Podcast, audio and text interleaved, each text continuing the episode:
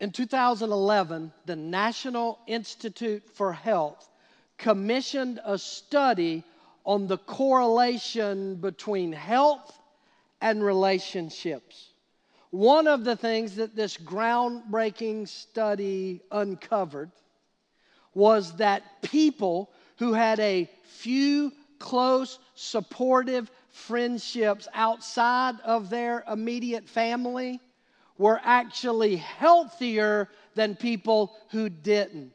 Not just emotionally healthier, but actually physically healthier. In fact, what they discovered is that people who were connected to others actually live longer than people who were more isolated.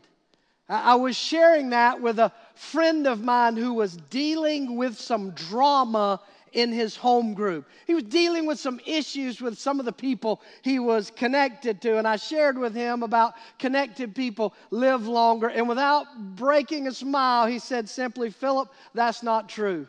Having other people in your life doesn't actually make you live longer, it just makes it feel like you are living longer. And look, I get it. Relationships are messy right? It takes a, a lot of work to maintain connections. It takes a lot of time, a lot of energy.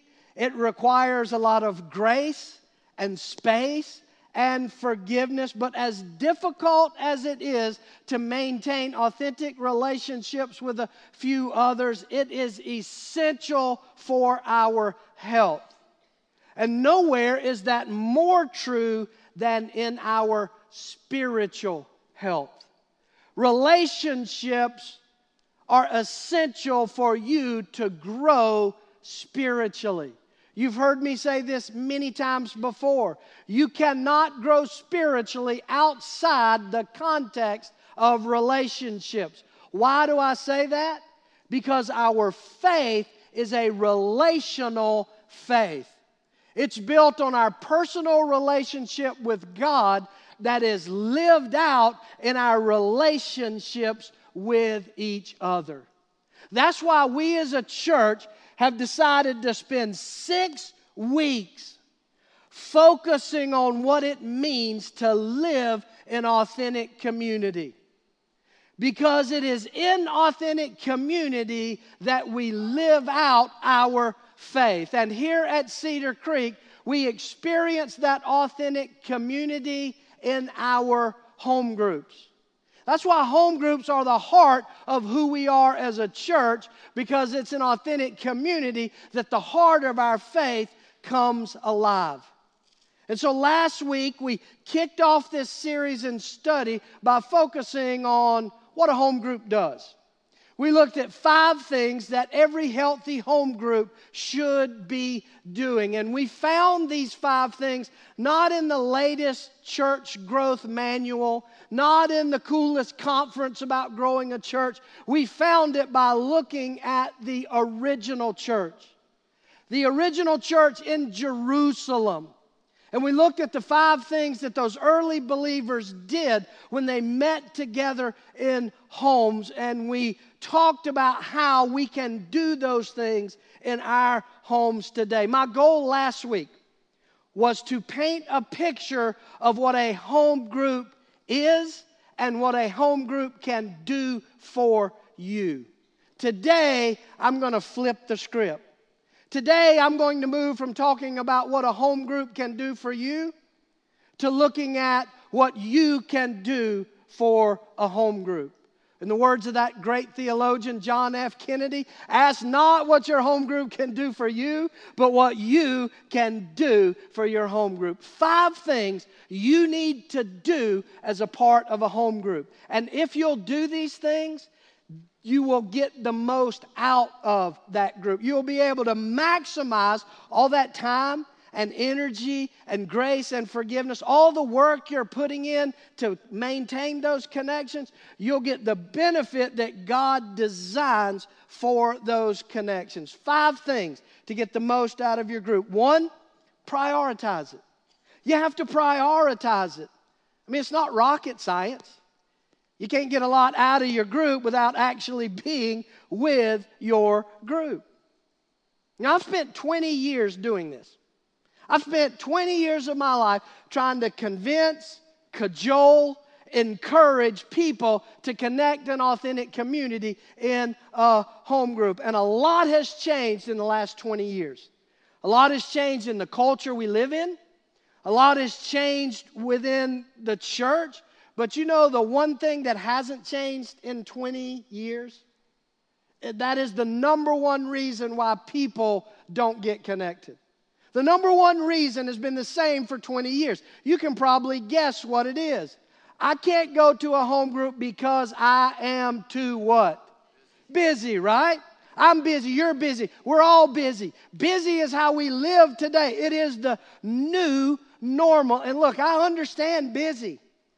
Raising five children, pastoring a church. I get busy. And I get busier and busier, it seems like, the older I get. But I also know this to be true about my life. I don't know about you, but in my life, the truth is no matter how busy I am, somehow I always figure out a way to make time for the things I really want to do. Somehow I'm able to squeeze in the things that are really important to me. See, in my life, I don't know about you, but in my life, it's less about how busy I am and more about how important things are to me. Now, here's what's interesting this busyness is not a new phenomenon. In fact, actually, in fact, we can actually go back 2,000 years and see it in the early church because look at what the writer of Hebrews says Hebrews 10 25. He says, Let us not give up the habit of meeting together as some are doing. Instead, let us encourage one another. Circle that word habit. Connecting an authentic community needs to be a habit. What is a habit? A habit is anything you do consistently and frequently. Anything that you do over and over so that it becomes just a normal part built into your life. See, that's the thing. We all got habits. The question we need to ask is Are the habits of my life leading me to the life I want to live? Are the habits I have developed in my life forming me into the person I want to be? Because that's what habits are doing in your life. What's that old saying? You know, sow a deed, reap a habit. Sow a habit, reap a character. Sow a character, reap a lifestyle. Sow a lifestyle, reap a destiny. Your habits are forming you and taking you somewhere. The question is, is that who you want to be? And this is so true in our spiritual journey. Habits are critical to spiritual growth. Some people call them spiritual disciplines, but they're basically habits. Things you do consistently and frequently. They're core, they're foundational to spiritual growth. Your spiritual growth is not going to happen magically. You're not going to absorb it from just showing up on Sundays. You're not going to absorb it just by, you know, reading through the Bible in a year. There are things you have to do consistently, like daily time engaged with God's Word praying without ceasing, having the habit of praying about anything and everything, no matter how big or how small. And I'm telling you that connecting with a small group of other believers to do life together is a habit that is essential for your spiritual growth. The second thing we have to do to get the most out of our, our group is not only we got to prioritize it, but secondly, we got to share honestly and humbly with others. Share honestly and humbly with others. Humility is a big deal for spiritual growth. It's a big deal in your group.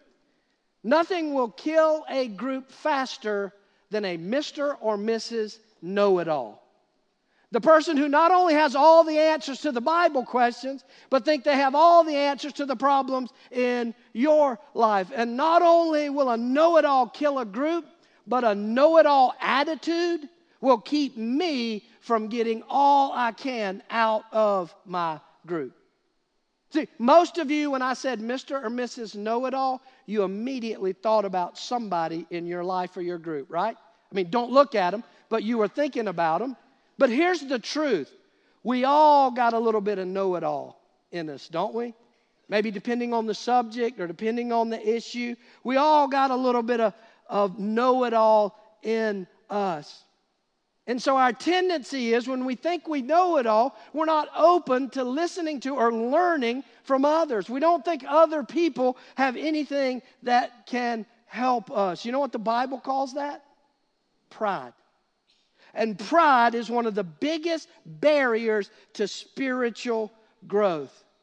And that's so very true in your home group. We don't go to home group to impress each other.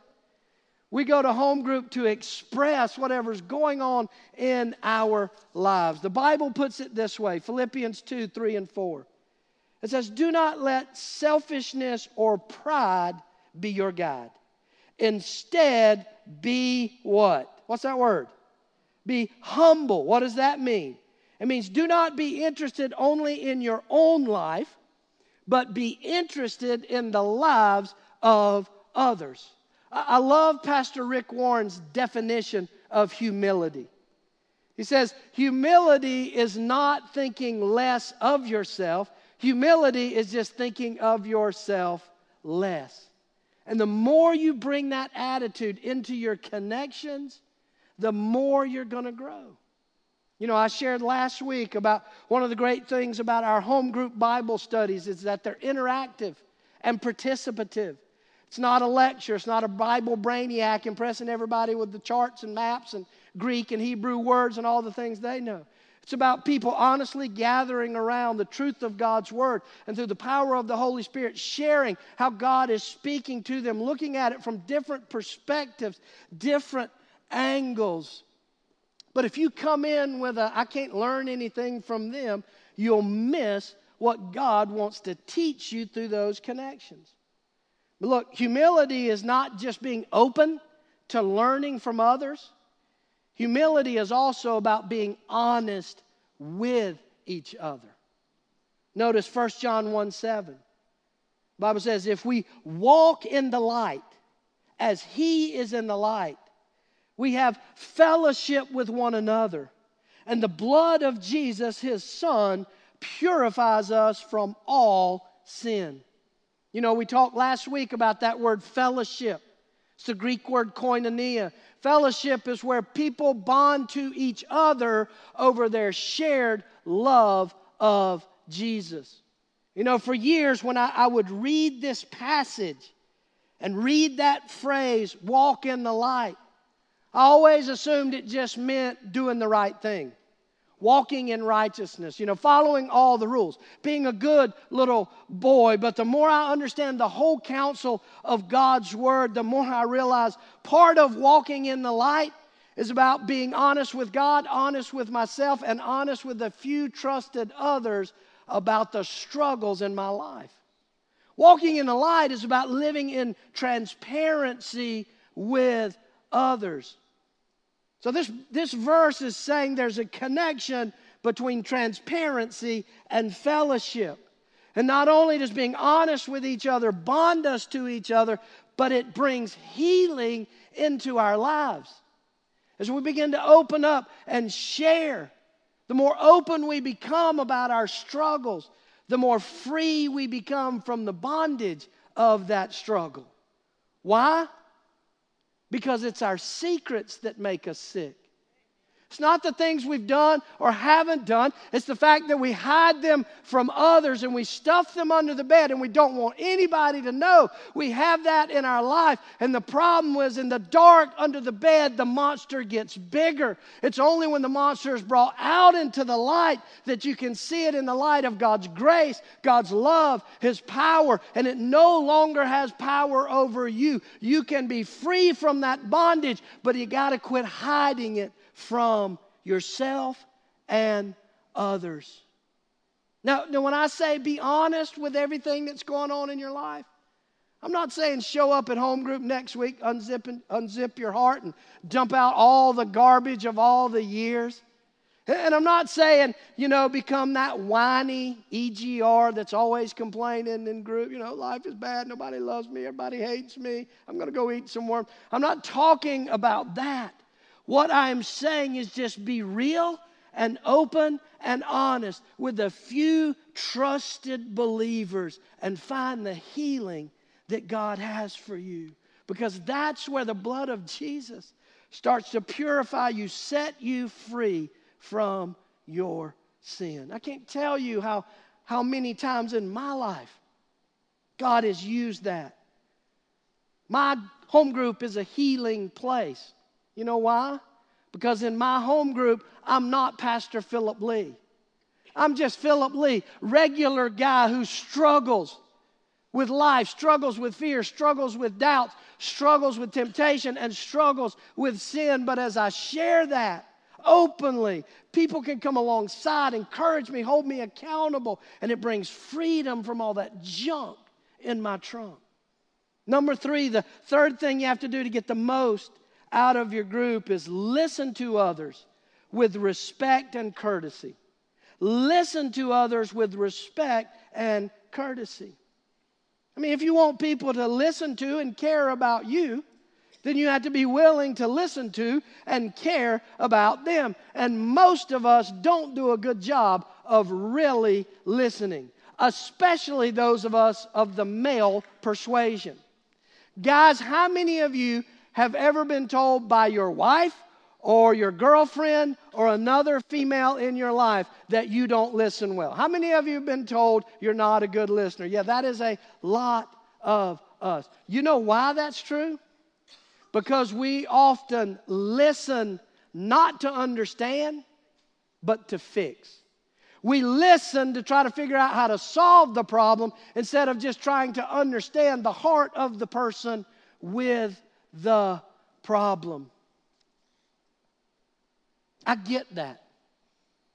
It's, it's so much our tendency sometimes to want to cut people off. But let me just tell you your wife, your girlfriend, that person in your life that's sharing their heart and their struggle with you, they're not necessarily looking for you to fix it. They just want you to understand how they feel. Because it's in that understanding that you can connect with them.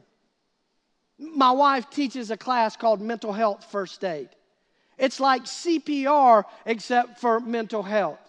And we train folks to be able to uh, deal with and help a person who is in a mental health crisis or moving towards a mental health crisis and sort of get them to their next level of care. Do you know what the first step of mental health first aid is? Listen non judgmentally.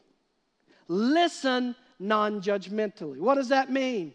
Listen and stop trying to tell them why what they feel isn't valid or what they need to do to fix what they feel. Just understand what they are feeling. The Bible puts it this way Romans 15, 2, from the Living Bible paraphrase. It says, We must bear the burden of being considerate of the doubts and fears of others. Notice it doesn't say be considerate of the doubts and fears of others if their doubts and fears are legit. And it doesn't say, be considerate of the doubts and fears of others if their doubts and fears line up with your doubts and fears. See, that's the thing about doubts and fears. My doubts and fears make perfect sense to me. They probably seem a little crazy to you, and vice versa. It's not about the reality or the logical nature of the doubts and fears, it's just understanding what somebody is feeling and what they're going through. Now, listen, listen. This doesn't mean that we just sit there and smile and nod and ignore destructive thinking or destructive behavior. It just means we seek to understand before seeking to be understood. Why? Because people don't care how much you know until they know how much you care. And that starts with just listening with respect and courtesy no matter what they're sharing with you. And then, number four, the fourth thing you got to do to get the most out of these connections is you got to be willing to help others. You got to be willing to help others. See, home group is not just a great place to get help, it's a great place to give help. The Bible says, weep with those who weep and rejoice with those who rejoice. Sometimes you're the weeper, and sometimes you're the one weeping with. Sometimes you're the rejoicer, and sometimes you're the one rejoicing with. But either way, both are helpful, both are healing. In fact, one of the best ways to get through what you're going through is to help somebody else get through what they're going through. Helping others often takes our eyes off of our problems, our issues, our struggles, and helps us find hope and freedom in spite of what we're going through. I was talking with a good friend of mine last week who has helped so many folks over the last 10 years with recovery. He's helped hundreds of people through the recovery process. And he and I were talking last week, and he was kind of in a bad place and kind of really struggling. And I said, Man, well, I'm praying for you. He said, Pray that, but what I most need to do is turn around and help somebody else. That's the best way for me to keep my sobriety, to keep moving forward, is get my eyes off my own issues and help somebody else, which, by the way, that's the 12th step of a 12 step program to turn back and help others. And in doing that, you're not only blessing them, but I'm telling you, you will be blessed in ways you can't imagine. Galatians 6 2 says, Carry each other's burdens, and in this way you will fulfill the law of Christ. Sometimes those burdens are emotional, sometimes they're physical. They need a meal, they need help moving, they need some work done. They've got a project. It's not the type of help that matters, it's the act of helping that will make a difference for them, but will also make a difference for you. That's how the church is designed to operate. And here at Cedar Creek, Home Group is the place and the platform for us to help each other. And then finally, number five, the fifth thing we have to do to maximize our connection, this is a biggie we got to give and receive accountability. We got to give and receive accountability. Look, home group is not some hippie love fest. Home group is not a bunch of people in tie dyed shirts circling up, holding hands, singing kumbaya. I'm okay, you're okay, we're a happy family. No, home group is where people love each other enough to tell them the truth, even when that truth is hard. And we all need people like that in our lives. You know why? Because we all got blind spots. We all have things about ourselves that are unhealthy, damaging, that we can't see. And we need others who love us enough to point that out. It's like tail lights in your car. You ever had a tail light burn out? How'd you know? Somebody had to tell you, right? Somebody had to say, hey, your light's burned out. You got tail lights in your life that are out, and you need somebody who loves you enough to point that out to you. In fact, notice what the Bible says. Hebrews 10 24. Now remember, we started with Hebrews 10 25. Don't give up the habit of meeting together. Well, the verse right before that gives us one of the reasons it's important. Look at what it says. And let us consider how we may spur one another on toward love and good deeds. Circle that word spur. You know what I think of when I hear the word spur? No Gamecock fans, it's not that. I think of that little metal disc that a cowboy wears on the heel of their boot. And they use that metal disc to rub against the flanks of the horse and it's uncomfortable, it hurts a little bit.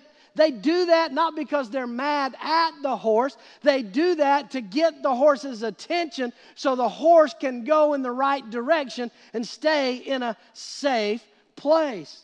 That's what spurring means. We need people who love us enough to rub some spurs against us. But it's got to be done in relationship, right? Speaking the truth in love is not just speaking the truth to anybody and everybody you pass.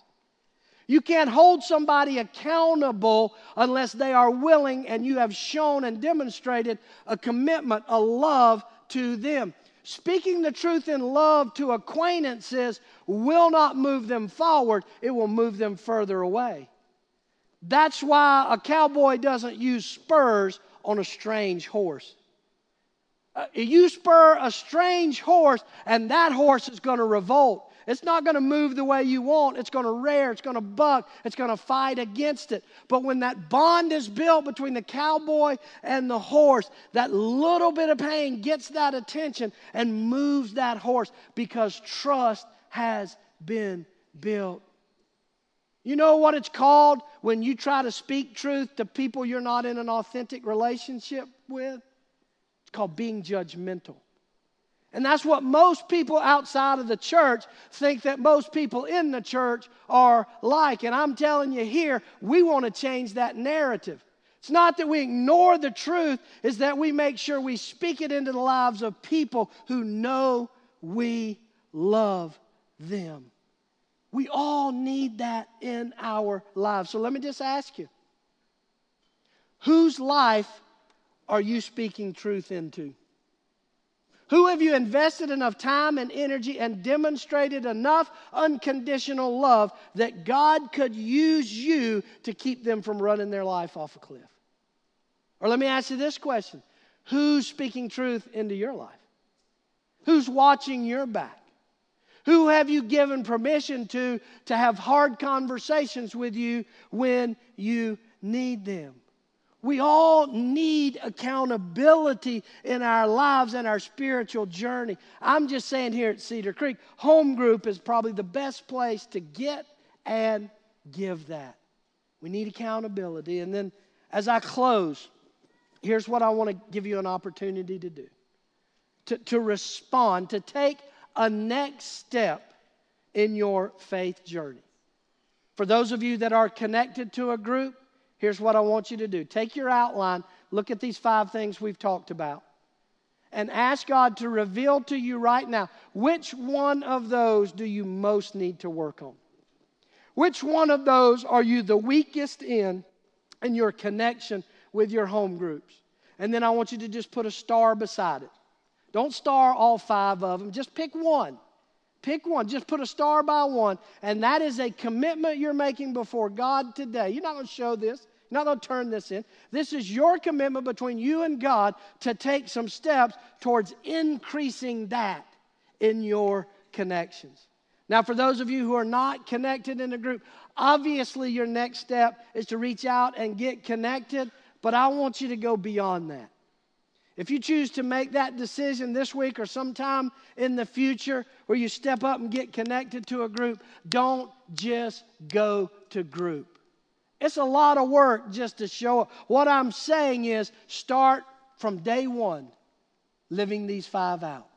Go into the group expecting to invest these five things in the group so that you will get more out of the group. Listen, I don't know where you are on your faith journey, but I do know this. There is no greater way for you to move forward spiritually than to get connected an authentic community with a few other believers, and then start applying these five things to those relationships. Would you pray with me? Oh, Father, I, I thank you for the reminder, but I thank you for the conviction in my own life, even in teaching this today. I realize so many places where I'm weak in this where I'm not making the most out of those connections. So, God, would you give me the courage and the strength to move forward this week? And Lord, I, I pray for my friends, these family members here that I love and care deeply for. Lord, would, would your spirit move among us at all of our campuses this morning, all of our folks watching online? Would you convict us where we need to be moving? Would you encourage us where we're discouraged? Would you remove the walls and barriers and lies of the enemy that keep us trapped and isolated and in bondage? Because we want to live for your glory And we do that best when we live in the peace and freedom that comes from you. Thank you, Jesus. In your name we pray. Amen.